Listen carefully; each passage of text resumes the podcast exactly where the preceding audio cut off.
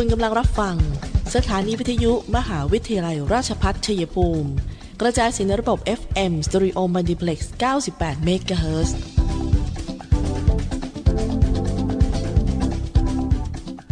ที่นี่ สถานีวิทยุกระจายเสียงเพื่อการศึกษา มหาวิทยาลัยราชพัฒชัยภูมิส่งกระจายเสียงในระบบ FM Stereo Multiplex ความถี่ 98 MHz จากนี้ไป ขอเชิญท่านติดตามรับฟังรายการ คุยกันบ่ายสองโมงดำเนินรายการโดยธนทรชัยวงศ์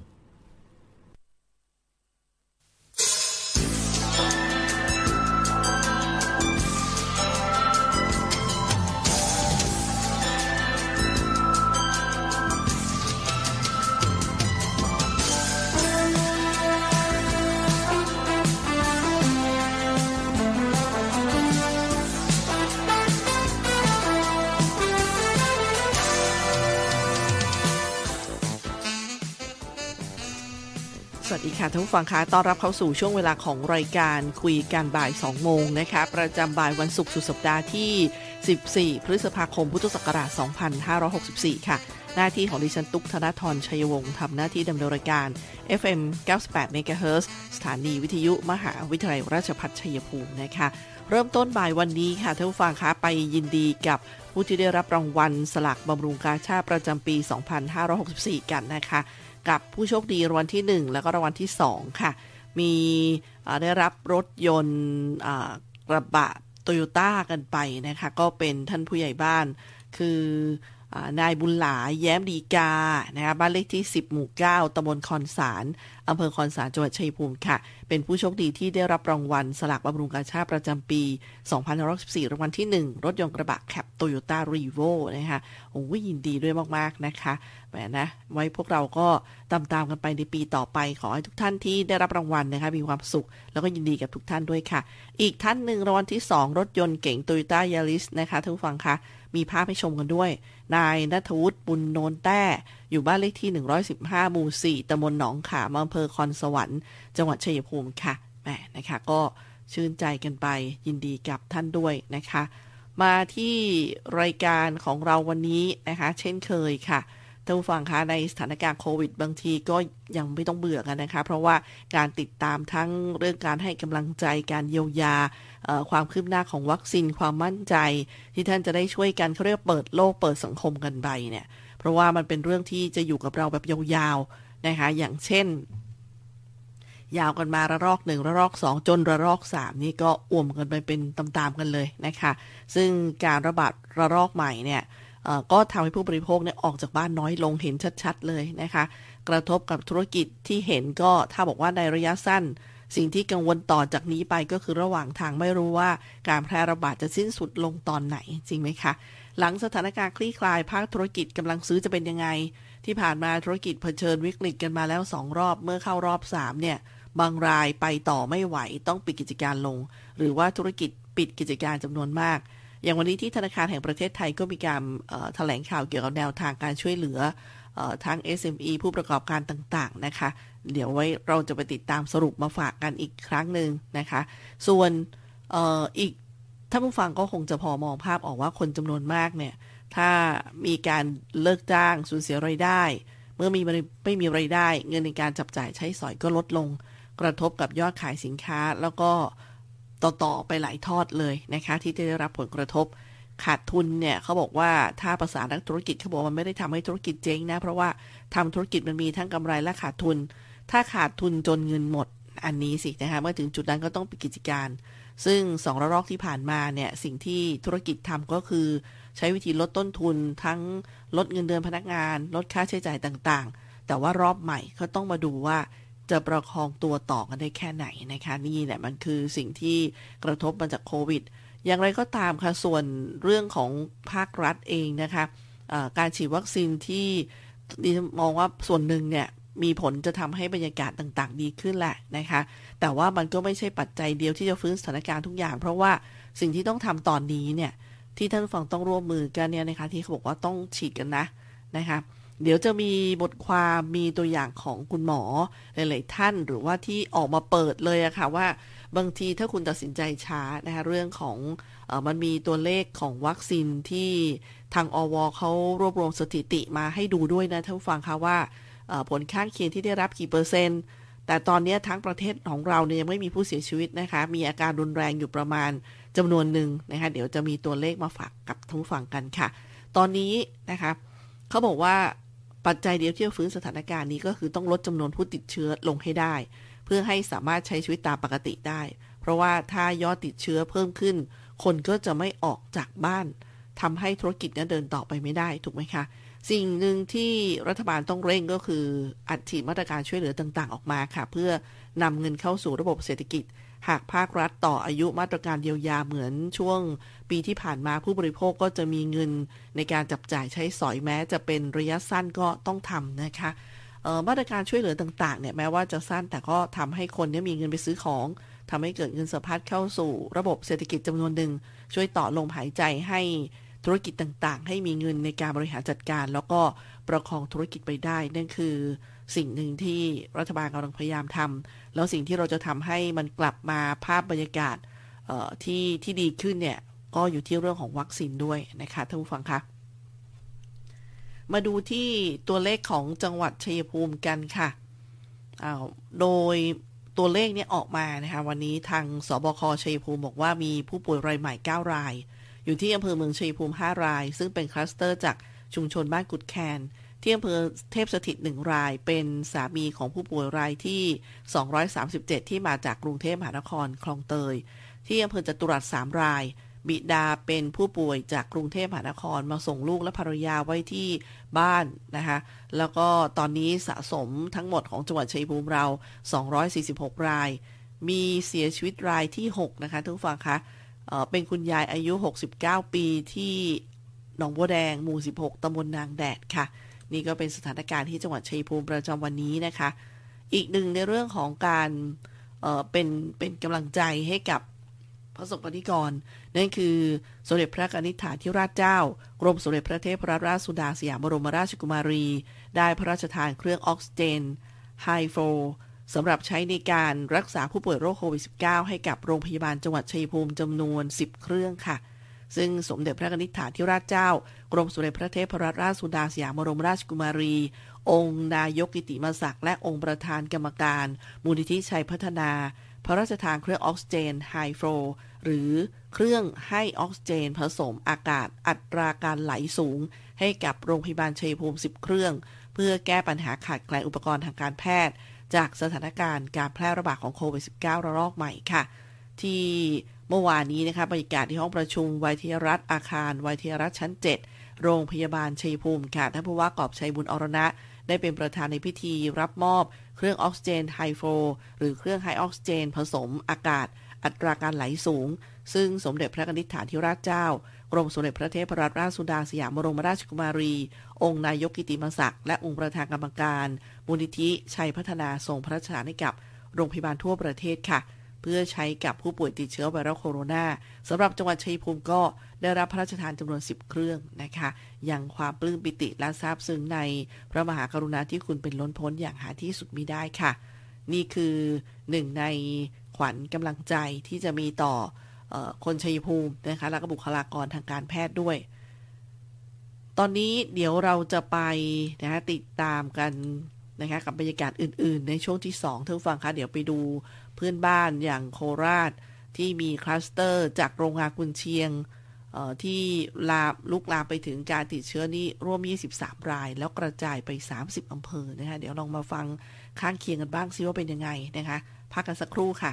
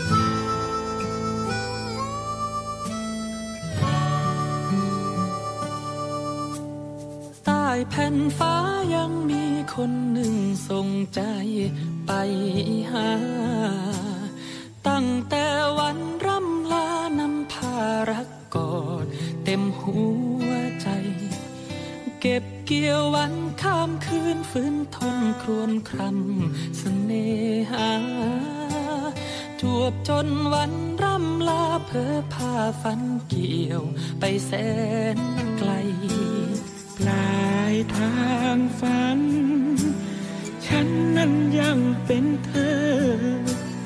ยังรักอยู่เสมอไม่เคยเลือนหาย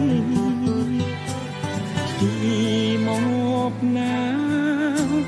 เงาลึกแทบขาดใจล่วงเลยเวลาหลับไหล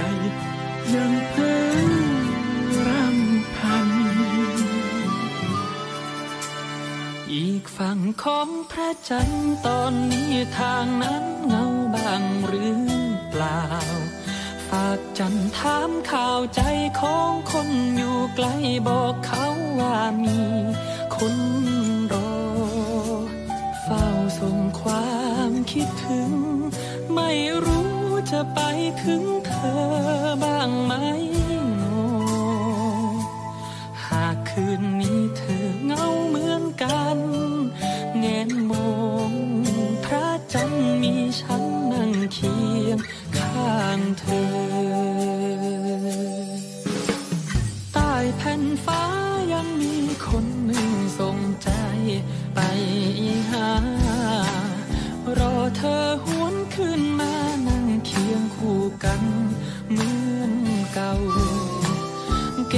ยววันข้ามคืนฝืนทนรักฝากใจเอาใจฉันเอาไว้ที่เธอ จึงละเมอเพ้อหา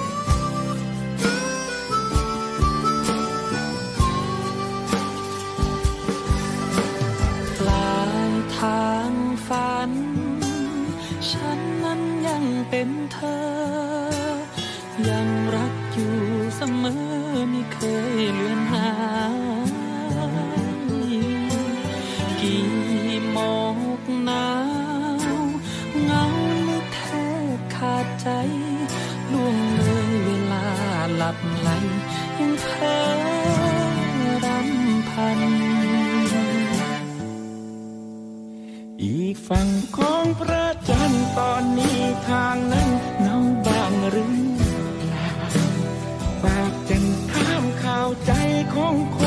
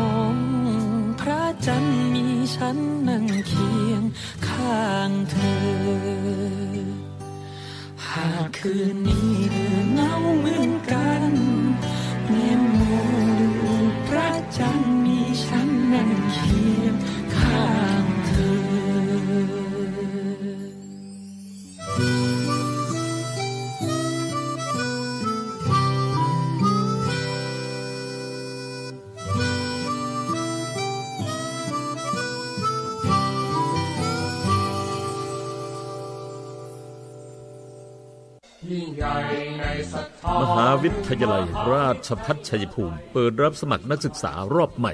ประจำปีการศึกษา 2564 ระดับปริญญาตรี โครงการจัดการศึกษาเพื่อปวงชน ภาคกสปช รับสมัครตั้งแต่ 1 กุมภาพันธ์ ถึง 28 พฤษภาคม 64 ระดับปริญญาโท รับสมัครตั้งแต่ 1 กุมภาพันธ์ ถึง 28 พฤษภาคม 64 รับสมัครผ่านระบบออนไลน์ที่ www.cpru www.ac.th สร้างบัณฑิตที่ยอมรับของสังคมท่านผู้ฟังคะต้อนรับเข้าสู่ช่วงที่ 2 นะคะ กับคุยกันบ่าย 2 โมงค่ะท่านผู้ฟังคะที่บอกว่าที่จังหวัดนครราชสีมาเนี่ยสถานการณ์แพร่ระบาดของโควิด -19 ในพื้นที่ 32 อำเภอเนี่ยนะคะ เมื่อวานนี้เป็นตัวเลขเมื่อวานนี้นะคะ พบผู้ป่วยรอบใหม่ 9 ราย ในพื้นที่ ที่อำเภอเมือง 5อำเภอคอนบุรี 1 วังน้ำเขียว 1 สูงเนิน 1 ขามสแกแสง 1 นะคะรวม 785 ราย เสียชีวิต 5 ราย แล้วก็รักษาหายแล้ว 457 ราย โดยที่อำเภอขามสแกแสงนี่ถือเป็นพื้นที่ล่าสุดที่พบผู้ป่วยชายไทย อายุ 40 ปี ที่ตำบลตำบลชีวิตมีประวัติเดินทางมาจากพื้นที่เสียงนนทบุรี ภาพรวมแล้วเนี่ยมีผู้ติดเชื้อแล้ว 30 อำเภอ เหลือ2องอำเภอคือพระทองคำและเมืองยางนะซึ่งท่านในแพทย์นรินรัฐเนี่ยท่านบอกบอกว่าการเฝ้าระวังและค้นหาผู้ติดเชื้อรายใหม่เนี่ยก็มีความเชื่อมโยงกับคลัสเตอร์โรงงานผลิตกุนเชียงตำบลสุรนารีอำเภอเมือง การตัดวงจรการแพร่เชื้อได้ปิดบ้านวังหมู่3ตำบลบ้านวังอำเภอโนนไทย ถึงวันที่ 24 พฤษภาคม แล้วก็ที่บ้านหนองว่าหมู่2บ้านหนองว่าบุรพาหมู่ 20ตำบลโนนรางอำเภอชุมพวง จนถึง 25 พฤษภาคม เนื่องจาก ติดตามไทม์ไลน์พบการติดเชื้อในกลุ่มเสี่ยงสูงที่เป็นลูกจ้างในโรงงานเดียวกันนะคะรวมทั้งการติดเชื้อในครอบครัวเดียวกันจำนวนมาก ล่าสุดได้พบผู้ป่วยเพิ่มอีก 2 รายประกอบด้วยรายที่ 778 หญิงไทยอายุ 24 ปี ตำบลบุ่งขี้เหล็ก อำเภอสูงเนิน แล้วก็ราย 782 หญิงอายุ 53 ปี ตำบลในเมือง อำเภอเมืองทำให้เกิดการติดเชื้อ ในโรงงานนี้รวม 23 ราย แล้วก็การค้นพบผู้ติดเชื้อรายใหม่ที่บ้านวัง อำเภอโนนไทย ที่ตำบลโนนรังอำเภอชุมพวง ซึ่งมีการตรวจคัดกรองกว่า 200 รายนะคะ ก็ยังไม่พบผู้ติดเชื้อเพิ่ม อันนี้ก็ต้องใช้เวลาอีก 14 วัน นี่ก็เป็นพื้นพื้นที่นะคะที่เอามาเล่าให้ฟังก็คือคลัสเตอร์อีกกลุ่มหนึ่งที่น่าเป็นห่วง เป็นกำลังใจให้กับบุคลากรทางการแพทย์แล้วก็ประชาชนในพื้นที่ด้วยนะคะ ส่วนวันนี้จังหวัดชัยภูมิทีม CDCU ของโรงพยาบาลชัยภูมิ แล้วก็สาธารณสุขอำเภอเมืองชัยภูมิค่ะ ก็ได้ร่วมกันออกค้นหาผู้ป่วยเชิงรุกที่บ้านโนนกอกตำบลรอบเมือง เทศบาลเมืองชัยภูมิได้จัดตั้งศูนย์รับบริจาคนะคะ ที่แล้วนอกจากนั้นก็ยังมีมีภาพบรรยากาศมาฝากด้วยค่ะ รวมไปถึงเทศบาลเมืองก็ตั้งศูนย์รับบริจาคที่ด้านหน้า อาคารสำนักงานเทศบาลเมืองชัยภูมิ ดังนั้นก็ขอเชิญชวน ประชาชนและผู้มีจิตศรัทธาทุกท่านนะคะ ร่วมบริจาคสิ่งของน้ำดื่มข้าวสารอาหารแห้ง หน้ากากผ้าหรือหน้ากากอนามัย ซึ่งอันเนี้ยเป็นสิ่งจำเป็นที่ผู้กักตนเองต้องใช้ตลอดเวลาเลยค่ะ รวมไปถึงเจลแอลกอฮอล์ล้างมือ ซึ่งก็รับบริจาคตั้งแต่บัดนี้เป็นต้นไปนะคะเพื่อเป็นการช่วยเหลือประชาชนที่ต้องกักตนจากปัญหาการแพร่ระบาดของโควิด -19 สำหรับสิ่งของบริจาคเป็นสิ่งของที่ ขอให้เป็นสิ่งของที่เก็บไว้ได้นานเพราะว่าทางเทศบาลไม่นำอาหารปรุงสุกให้กับผู้ที่กักตัวนะคะ เพื่อลดความเสี่ยงในการแพร่ระบาดของโรคค่ะ เราจะผ่านวิกฤตครั้งนี้ไปด้วยกันนะคะ ก็เป็นน้ำใจจากทีมเทศบาลเมืองชัยภูมิค่ะ มาที่งานของสำนักงานคอปพนะคะจังหวัดชัยภูมิฝากประชาสัมพันธ์ว่า ช่องทางการติดต่อสำนักงานคอปพจังหวัดชัยภูมิ เนื่องด้วยสถานการณ์การแพร่ระบาดของโควิด -19 ระลอก 3 สำนักงานคอปพจังหวัดชัยภูมิ มีช่องทางการติดต่อขอรับบริการโดยไม่ต้องเดินทางมายังสำนักงานนะคะ ก็คืออโดยไปที่ Line Official Account นะคะ ก็อย่างแผ่นแผ่นที่เป็นอินโฟกราฟิกเนี่ยก็มีเอ่อ QR code ให้ท่านได้สแกนนะคะซึ่งการบริการของสำนักงานคปภก็คือ งานบริการรับเรื่องร้องเรียน งานบริการคนกลางประกันภัย งานกองทุนทดแทนผู้ประกันภัย งานผู้ขอภัยค่ะงานกองทุนทดแทนผู้ประสบภัย งานบริการให้คำปรึกษาด้านการประกันภัยนะคะ ซึ่งสำนักงานคปภจังหวัดชัยภูมิเนี่ยตั้งอยู่ที่อาคารศาลากลาง จังหวัดชัยภูมิหลังเก่านะคะ ชั้น 2 ถนนบรรณาการตำบลในเมืองอำเภอเมืองชัยภูมิค่ะ หมายเลขโทรศัพท์ 044 822 490 044 822 490 และที่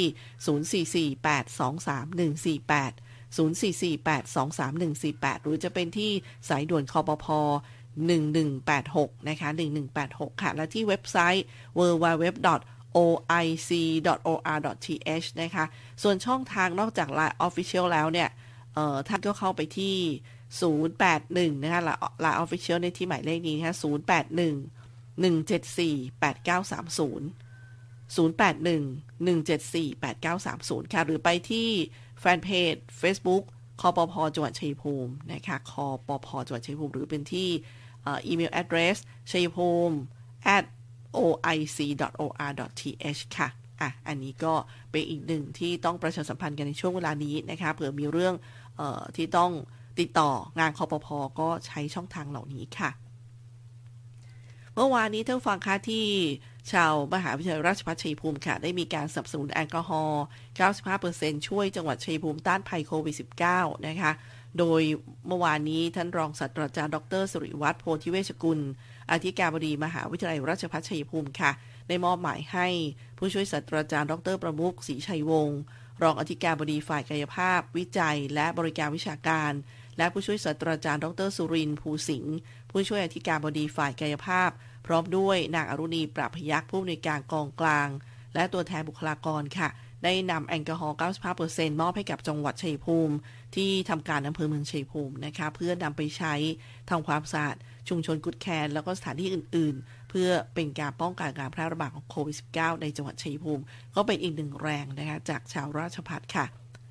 ท่านผู้ฟังครับวานนี้เหมือนกัน คณะอสม ชุมชนโนนไฮและผู้สูงอายุชุมชนโนนไฮพร้อมด้วยชาวบ้าน ก็มีการร่วมบริจาคสิ่งของให้กับเทศบาลเมืองชัยภูมิเพื่อนำไปมอบให้กับชุมชนกุดแคนด้วยเหมือนกันนะคะ อีกหนึ่งน้ำใจค่ะท่านผู้ฟังคะเดี๋ยวเราพักกันสักครู่เดี๋ยวกลับมาช่วงหน้าเนี่ยมีเรื่องของการช่วยเหลือของผู้ประกันตนมาตรา 33 ที่เขาจะมีการสำรวจ เพื่อเกี่ยวกับเรื่องของวัคซีนนะคะ เราก็ต้องติดตามกันหน่อย เพื่อจะได้เรียกว่าไม่ตกข่าว แล้วก็จะได้เข้าไปกรอกข้อมูลกันให้ทันนะคะ โดยสำนักงานประกันสังคมขอความร่วมมือให้ในายจ้างสำรวจความต้องการฉีดวัคซีนโควิด -19 ของผู้ประกันตนมาตรา 33 โดยกรอกข้อมูลผ่านระบบ e-service บนเว็บไซต์ของ www.sso.go.th ภายในวันนี้นะคะอันนี้ก็ลองติดตามดูนะคะ อันนี้เป็นเรื่องของผู้ประกันตนในจ้างนะคะเป็นส่วนในจ้างที่น่าจะทราบเรื่องแล้วก็ต้องดำเนินการนะคะต้องภายในวันนี้ด้วย พักกันสักครู่ในช่วง 2 เดี๋ยวกลับมาช่วงหน้าค่ะ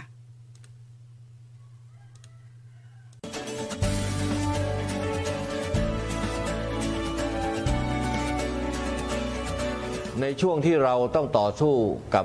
วิกฤตโควิด -19 นี้ ผมขอฝากไปถึงพี่น้องประชาชน คนไทยทุกคน เมื่อวัคซีนมาถึงท่านแล้ว ร่วมมือกันไปฉีดวัคซีนกันนะครับ เพื่อตัวท่าน ครอบครัวท่าน คนที่ท่านรัก เพื่อสังคมและประเทศไทยของเรา และทุกคนจะได้กลับมามีชีวิตปกติโดยเร็ว ประเทศกลับมาเข้มแข็ง และเดินหน้าต่อไปนะครับ พี่น้องชาวเกษตรกรทุกท่านครับ เคยเป็นแบบนี้ไหมครับ ไร่นาโดนไฟไหม้ ใจก็เหมือนโดนไฟเผาภัยแล้งย่างเข้าใกล้ เงินในกระเป๋าก็แห้งหด พายุมาข้าวในนาล้ม เครียดจนลมจับ พอน้ำท่วม นี่ก็ท่วมทวีคูณ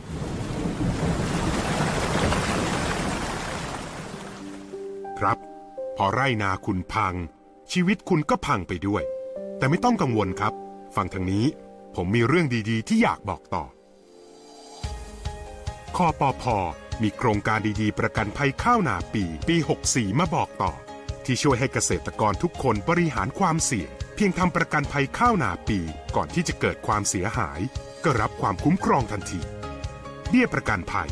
ตามพื้นที่ความเสี่ยงภัยในแต่ละโซน ดังนี้ พื้นที่สีเขียว เกษตรกรไม่ต้องจ่ายค่าเบี้ยประกันภัย พื้นที่สีเหลือง ไร่ละ 155 บาท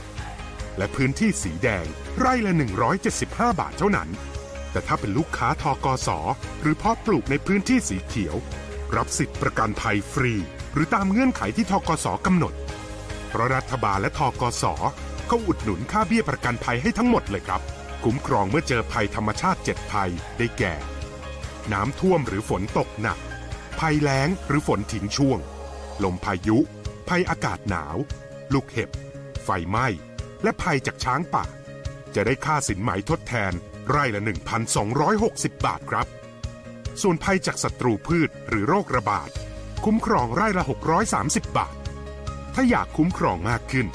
สามารถซื้อประกันภัยส่วนเพิ่มเติมได้อีก พื้นที่สีเขียว ค่าเบี้ยประกันภัยเพิ่ม ไร่ละ 24 บาท พื้นที่สีเหลือง เพิ่มไร่ละ 48 บาท และพื้นที่สีแดง เพิ่มไร่ละ 101 บาท จะได้รับความคุ้มครองเพิ่มเติมดังนี้ ภัยธรรมชาติทั้ง 7 ภัย จะได้รับความคุ้มครองเพิ่มขึ้นอีก ไร่ละ 240 บาท ส่วนภัยจากศัตรูพืชหรือโรคระบาดก็จะได้รับความคุ้มครองเพิ่มขึ้นอีก ไร่ละ 120 บาท ดังนั้นถ้าเรามีประกันภัยทั้งส่วนพื้นฐานและส่วนเพิ่มเติมร่วมกันเนี่ย เราจะได้รับค่าสินไหมทดแทน ในส่วนของภัยทางธรรมชาติทั้ง 7 ภัย รวมเป็นเงิน 1,500 บาท และจากภัยศัตรูพืชหรือโรคระบาด รวมเป็นเงิน 750 บาทต่อไร่ อย่าชะล่าใจทำไว้ก่อนอุ่นใจกว่าครับ ขอข้อมูลเพิ่มเติมที่ สายด่วนคอปอพ1186 แอปพลิเคชันกูรูประกันข้าว และที่ทกสทั่วประเทศ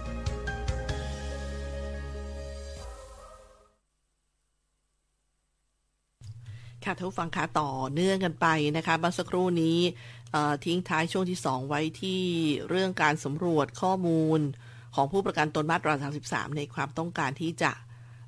ใช้สิทธิ์ในการฉีดวัคซีนนะคะก็อย่าลืมให้ความร่วมมือกันไปค่ะข้อมูลก็เร่งกันเหลยเกินก็ผู้ประกอบการก็คงดำเนินการแล้วล่ะนะคะนี้เอามาแจ้งข่าวให้ท่านผู้ฟังได้ทราบกัน มาต่อเนื่องกันนะคะที่ทางสำนักงานประกันสังคมจังหวัดชัยภูมิฝากนะคะว่า ด่วนนะคะรับสมัครตั้งแต่ 5 รายขึ้นไป ภายในเดือนพฤษภาคม 2564 รับเสื้อแจ็คเก็ต 1 ตัวมีจำนวนจำกัดนะคะ ลงทะเบียนที่ www.sso.go.th/m40 นะคะ เรียนสมาชิกเครือข่ายมาตรา 40 ทุกท่านด้วยสถานการณ์การแพร่ระบาดของโรคโควิด -19 ทำให้สำนักงานประกันสังคมจังหวัดชัยภูมิ ไม่ได้ออกหน่วยเคลื่อนที่ไปบริการรับสมัครผู้ประกันตนมาตรา 40 กับหมู่บ้านแล้วก็ชุมชนต่างๆนะคะดังนั้นเนี่ยจึงขอความร่วมมือสมาชิกเครือข่ายมาตรา 40 ทุกท่านดังนี้ค่ะ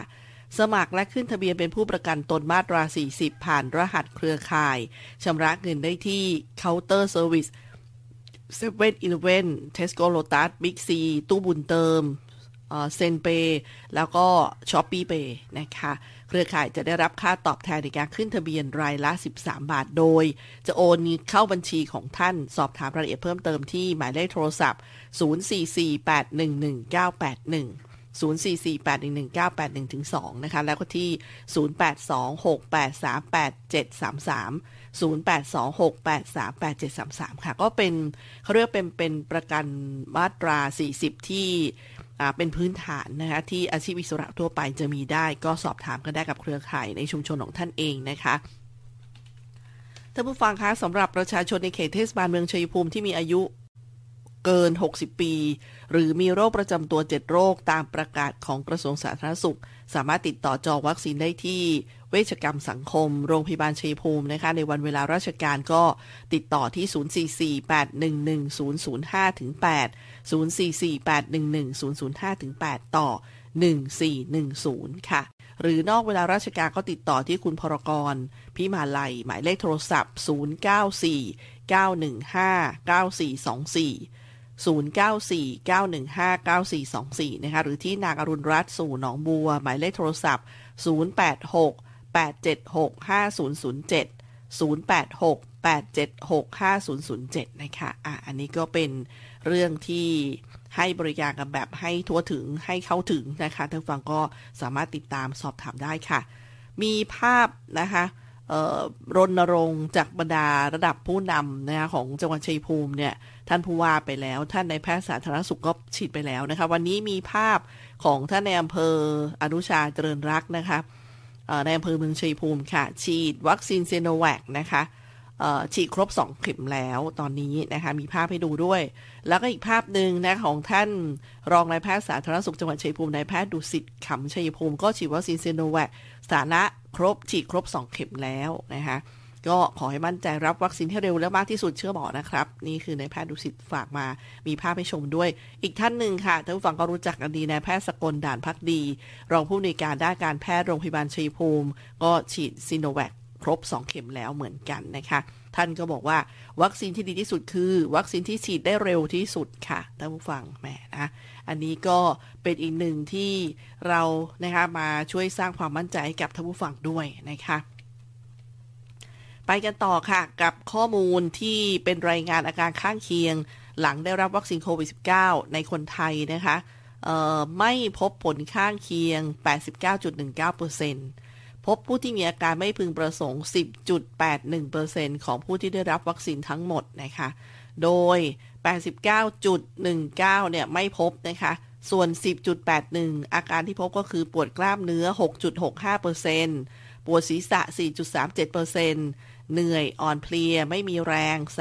3.23%ปวดบวมแดงร้อนบริเวณที่ฉีด 3.18%ไข้ 2.08%คลื่นไส้ 1.56%ท้องเสีย 1.23%ปวดกล้ามเนื้อกล้ามเนื้ออ่อนแรง 0.91%ผื่น 0.7%อาเจียน 0.4%อื่น ๆ 1.34%ค่ะ ผู้ที่ไม่มีอาการพึงผู้ที่มีอาการไม่พึงประสงค์รุนแรงที่ได้รับการยืนยันจากคณะผู้เชี่ยวชาญ 14 ราย อันนี้คือเทียบออกมาแล้วเป็น 7 ในล้านรายนะคะก็คือแพ้รุนแรง 6.5 ในล้าน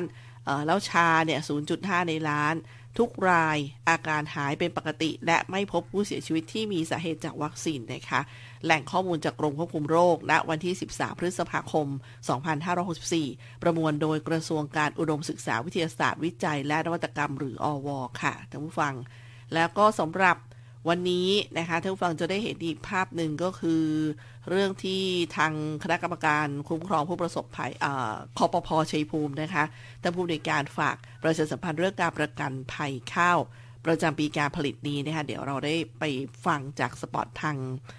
ราชพัฒกันค่ะ สักครู่หนึ่งเดี๋ยวพบกันในช่วงศูนย์ต่อต้านข่าวปลอม แล้วก็ข่าวอื่นๆนะคะในช่วงสุดท้าย พักสักครู่ค่ะ ยิ่งใหญ่ในศรัทธาหนึ่งมหาวิทยาลัย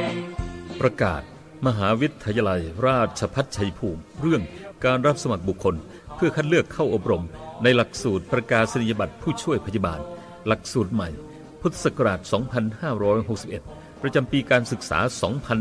2564 ด้วยคณะพยาบาลศาสตร์ มหาวิทยาลัยราชพัฒชัยภูมิ จะดำเนินการรับสมัครบุคคล เพื่อเข้าอบรมในหลักสูตรประกาศนียบัตรผู้ช่วยพยาบาล ประจำปีการศึกษา 2564 จำนวน 60 คน คุณสมบัติการรับสมัคร มีวุฒิการศึกษาไม่ต่ำกว่าประโยคมัธยมศึกษาตอนปลายหรือเทียบเท่าตามหลักสูตรที่กระทรวงศึกษาธิการรับรอง อายุไม่ต่ำกว่า 16 ปีบริบูรณ์นับถึงวันเปิดการศึกษา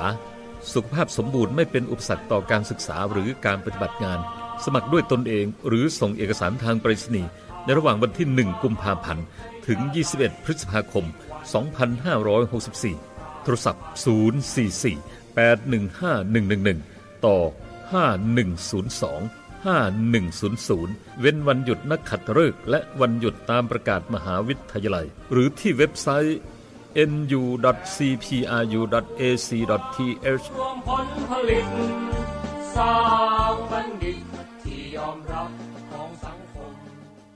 พี่น้องชาวเกษตรกรทุกท่านครับ เคยเป็นแบบนี้ไหมครับ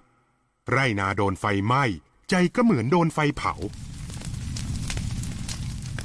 ภัยแล้งย่างเข้าใกล้ เงินในกระเป๋าก็แห้งหด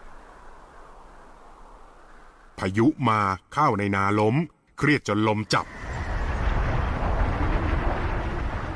พอน้ำท่วมนี่ก็ท่วมทวีคูณ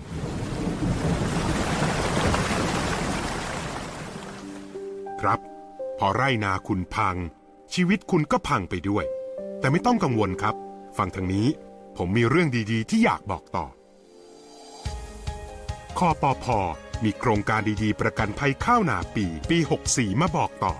ที่ช่วยให้เกษตรกรทุกคนบริหารความเสี่ยง เพียงทำประกันภัยข้าวนาปีก่อนที่จะเกิดความเสียหาย ก็รับความคุ้มครองทันที เบี้ยประกันภัย ตามพื้นที่ความเสี่ยงภัยในแต่ละโซน ดังนี้ พื้นที่สีเขียว เกษตรกรไม่ต้องจ่ายค่าเบี้ยประกันภัย พื้นที่สีเหลือง ไร่ละ 155 บาท และพื้นที่สีแดง ไร่ละ 175 บาทเท่านั้นแต่ถ้าเป็นลูกค้าทกสหรือเพาะปลูกในพื้นที่สีเขียว รับสิทธิประกันภัยฟรี หรือตามเงื่อนไขที่ทกสกำหนด เพราะรัฐบาลและทกสเขาอุดหนุนค่าเบี้ยประกันภัยให้ทั้งหมดเลยครับ คุ้มครองเมื่อเจอภัยธรรมชาติ7ภัยได้แก่ น้ำท่วมหรือฝนตกหนัก ภัยแล้งหรือฝนทิ้งช่วง ลมพายุ ภัยอากาศหนาว ลูกเห็บ ไฟไหม้ และภัยจากช้างป่า จะได้ค่าสินไหมทดแทนไร่ละ 1,260 บาทครับ ส่วนภัยจากศัตรูพืชหรือโรคระบาด คุ้มครองไร่ละ 630 บาท ถ้าอยากคุ้มครองมากขึ้น สามารถซื้อประกันภัยส่วนเพิ่มเติมได้อีก พื้นที่สีเขียว ค่าเบี้ยประกันภัยเพิ่ม ไร่ละ 24 บาท พื้นที่สีเหลือง เพิ่มไร่ละ 48 บาท และพื้นที่สีแดง เพิ่มไร่ละ 101 บาท จะได้รับความคุ้มครองเพิ่มเติมดังนี้ ภัยธรรมชาติทั้ง 7 ภัยจะได้รับความคุ้มครองเพิ่มขึ้นอีก ไร่ละ 240 บาท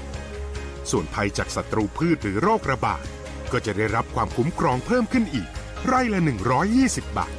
ดังนั้นถ้าเรามีประกันภัยทั้งส่วนพื้นฐานและส่วนเพิ่มเติมร่วมกันเนี่ย เราจะได้รับค่าสินไหมทดแทน ในส่วนของภัยทางธรรมชาติทั้ง 7 ภัย รวมเป็นเงิน 1,500 บาท และจากภัยศัตรูพืชหรือโรคระบาด รวมเป็นเงิน 750 บาทต่อไร่ อย่าชะล่าใจ ทำไว้ก่อนอุ่นใจกว่าครับ ขอข้อมูลเพิ่มเติมที่ สายด่วนคอปอพอ1186 แอปพลิเคชันกูรูประกันข้าว และที่ทกสทั่วประเทศ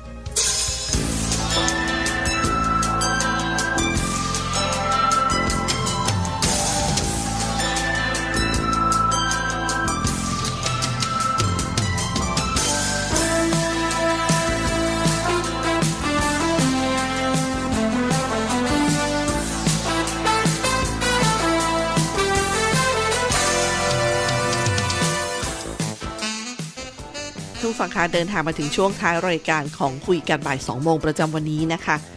ยังคงต้องย้ำกับท่านผู้ฟังกันค่ะว่า มีอินโฟกราฟิกจากท่านผู้ว่ากอบชัยบุญอรณะนะคะผู้ว่าราชการจังหวัดชัยภูมิฝากถึงท่านผู้ฟังว่า รู้หรือไม่ประชากรชัยภูมิ 1.1 ล้านคน ต้องฉีดวัคซีน 70%หรือ 700,000 คน จึงจะเกิดภูมิคุ้มกันหมู่ แต่ขณะนี้จองฉีดวัคซีนเพียง 2.6 หมื่นคน จองวัคซีนมากก็ได้มากและเร็ว จองน้อยก็อาจจะได้น้อย ไม่มากพอจะสร้างภูมิคุ้มกันหมู่ ก็ยิ่งอันตรายต่อชาวชัยภูมิทั้งมวล ดังนั้นสมัครจองฉีดวัคซีนกันเถอะครับ ได้มากมากกว่าเสียหลายเท่า คีย์ในแอปไม่เป็นก็เรียกหาอสมช่วยลงชื่อได้เลยครับ นี่ก็คือป้ายในการใช้กับสื่อโซเชียลของท่านผู้ว่ากอบชัยบุญอรณะ ในการรณรงค์ให้ทุกๆท่านเนี่ยรีบ จองนะฮะสิทธิ์ในการฉีดวัคซีนอย่างช่วงนี้ก็เป็นกลุ่มของอผู้สูงอายุมากกว่า 60 ปีขึ้นไปและ 7 โรคกลุ่มเสี่ยงนะคะ และอีกไม่กี่วันข้างหน้านี้ก็จะมีในส่วนของอีกนะคะอีกกลุ่มหนึ่งซึ่งตอนนี้ก็ได้ยินว่าต่อไปก็จะมีการ walk in ได้แล้วนะคะเดี๋ยวเราก็จะได้ยืนยันแจ้งทุกฟังกันไป คือมีเนี่ยก็ขอให้ทราบว่ามันคือทำให้เราเนี่ย ทำอะไรได้มากขึ้นนั่นเองนะคะท่านผู้ฟังคะไม่ใช่อยู่อย่างหวาดระแวง แล้วก็ผู้สูงอายุในครอบครัวอีก อย่างวันนี้จังหวัดชัยภูมิเราก็มีอีกหนึ่งท่านนะคะ อายุ 69 ปีเท่านั้นเองจากหนองบัวแดงก็เสียชีวิตนะคะ ต้องขอแสดงความเสียใจกับครอบครัวท่านด้วยค่ะ อีกหนึ่งโครงการที่ต้องต้องบอกว่าเป็นโครงการเดิมนะคะแต่ว่ามีการต่อยอดอีกช่วงหนึ่งนั่นคือเราชนะม 33 เรารักกันเพิ่มเงินคนละ 2,000 บาทค่ะ ซึ่งเราชนะก็ 32.9 ล้านคน จะเป็นการโอนเงินแอปเป๋าตังค์นะคะ20 พฤษภาคมนี้งวดแรก 1,000 บาท 27 พฤษภาคมงวดที่ 2 อีก 1,000 บาทนะคะแล้วก็บัตรสวัสดิการแห่งรัฐกลุ่มกลุ่มเปราะบาง 21 พฤษภาคม งวดแรก 1,000 บาท 28 พฤษภาคมอีก 1,000 บาทค่ะ แล้วก็กลุ่มของอามาตรา 33 เรารักกัน จำนวน 9.27 ล้านคน โอนเงินแอปเป๋าตังค์24 พฤษภาคม งวดแรก 1,000 บาท 31 พฤษภาคม งวดที่ 2 1,000 บาทนะคะ ซึ่งทั้งทั้ง 2 โครงการเนี่ยใช้จ่ายได้จนถึงวันที่ 30 มิถุนายน 2564 นะคะ นี่ก็เป็นมติคอรมอกัน บรรยากาศนำมะม่วงนะคะ จากที่หนองบัวแดงนะคะ ตั้งแต่เมื่อวานแล้วละวันนี้ก็มานะคะ เขาบอกว่าเดินทางข้ามภูมาเลยนะ มะม่วงกิโลละ 10 บาทเท่านั้นเองค่ะ เชื่อไหมคะท่านฟังวันนี้ขายหมดเพียง 10 นาทีต้องขอขอบคุณท่านหัวหน้าส่วนราชการนะคะนายกองค์การบริหารส่วนท้องถิ่นปลัดอปททั้งหลายนะคะแล้วก็พี่น้องชาวชัยภูมิทุกท่านค่ะ ที่ร่วมอุดหนุนมะม่วงจากชาวสวนของอำเภอหนองบัวแดงนะคะ เขาบอกว่ามาถึงเนี่ยขายแป๊บเดียวหมดเลยนะคะวันนี้บรรยากาศเมื่อเช้าวันนี้ที่ตรงด้านเขาเรียกว่าตลาดตรง อีกฝั่งหนึ่งของสารกลางนะคะ นี่ก็เป็นที่นัดหมายที่ท่านฟังสามารถมาซื้อหากันได้ค่ะ เพราะตอนนี้บอกว่าไปนอกก็ไปไม่ได้ ก็ต้องช่วยกันซื้อช่วยกันที่นี่แหละนะคะพูดถึงที่จังหวัดชัยภูมิของเรา อีกหนึ่งข่าวสารที่ฝากกันนะคะ นั่นคือจากมหาวิทยาลัยราชภัฏชัยภูมิ โครงการยกระดับเศรษฐกิจและสังคมรายตำบลแบบบูรณาการ 1ตำบล1มหาวิทยาลัย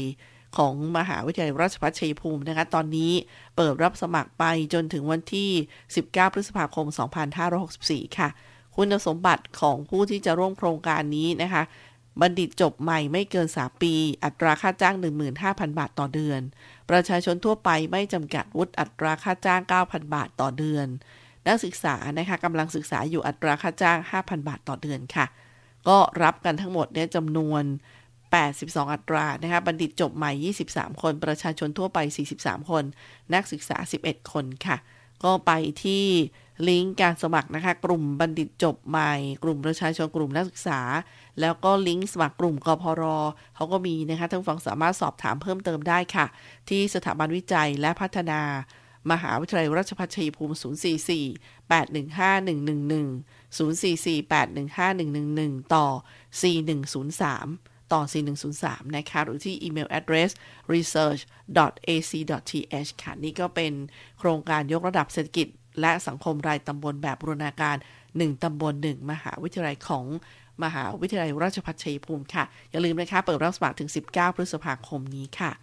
ท่านผู้ฟังค่ะก็มีคำถามมาอีกเหมือนกันว่า ตอนนี้เป็นรอบของการฉีดวัคซีนของลงทะเบียนของกลุ่มผู้ที่อายุมากกว่า 60 ปีนะคะ แล้วก็กลุ่ม 7 โรค ที่เป็นกลุ่มเสี่ยง แล้วก็ในตอนนี้นะคะมีล่าสุดเลยนะคะที่ทางปลัดกระทรวงสาธารณสุขแจ้งมาก็คือ 15 พฤษภาคมเนี่ยแอปพลิเคชันหมอพร้อม ก็จะเริ่มเปิดให้กลุ่มอายุ 18-59 ปีลงทะเบียนจองกันแล้วนะคะ นี่ก็ขอให้ท่านเนี่ยได้ใช้สิทธิ์กันนะคะ ขอให้ ดูแลสุขภาพเพื่อเตรียมในการที่จะทั้งจองเรื่องวัคซีนเตรียมร่างกายเพื่อการฉีดวัคซีนนะคะ มาถึงศูนย์ต่อต้านข่าวปลอมจากกระทรวงดิจิทัลสำหรับวันนี้นะคะ เป็นนำข่าวปลอมข่าวแรกสำหรับวันนี้ก็เป็น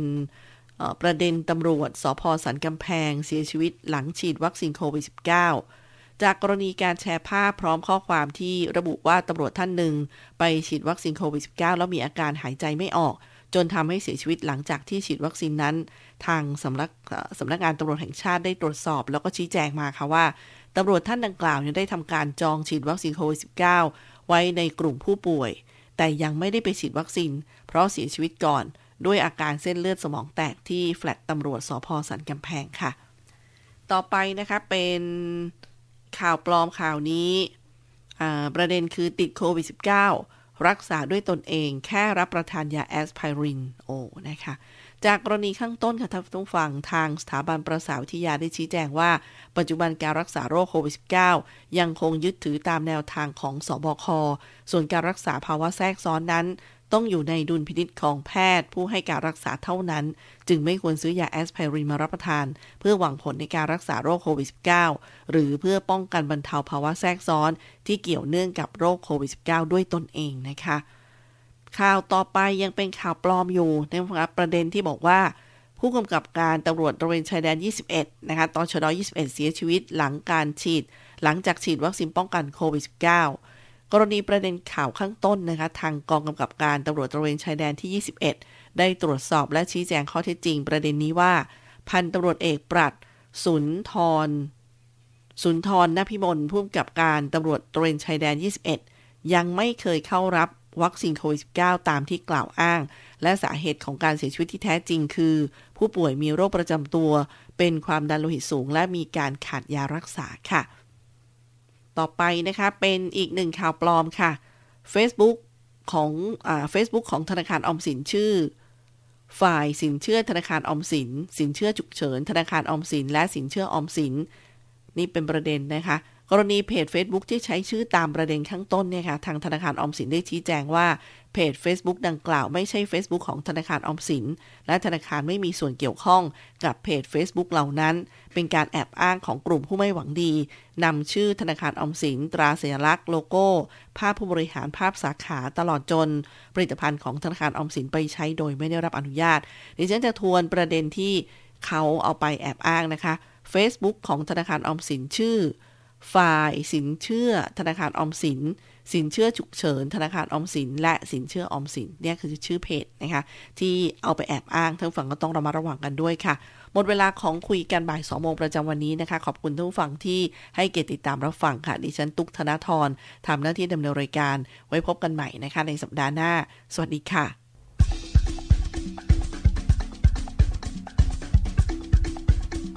คุณกำลังรับฟัง สถานีวิทยุมหาวิทยาลัยราชพัฒชัยภูมิ กระจายเสียงในระบบ FM Stereo Multiplex 98 MHz ประเภทบริการสาธารณะใบอนุญาตเลขที่ B0 ขีด S 1 0 0 1 0ขีด0539ขีด56 ออกอากาศที่ชั้น 4 อาคารบรรณราชนคริน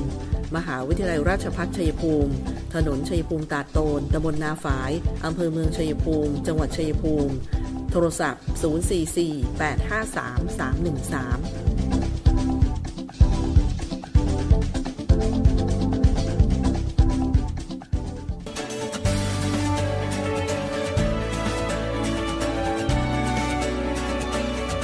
044-853-313ในช่วงที่เราต้องต่อสู้กับวิกฤตโควิด -19 นี้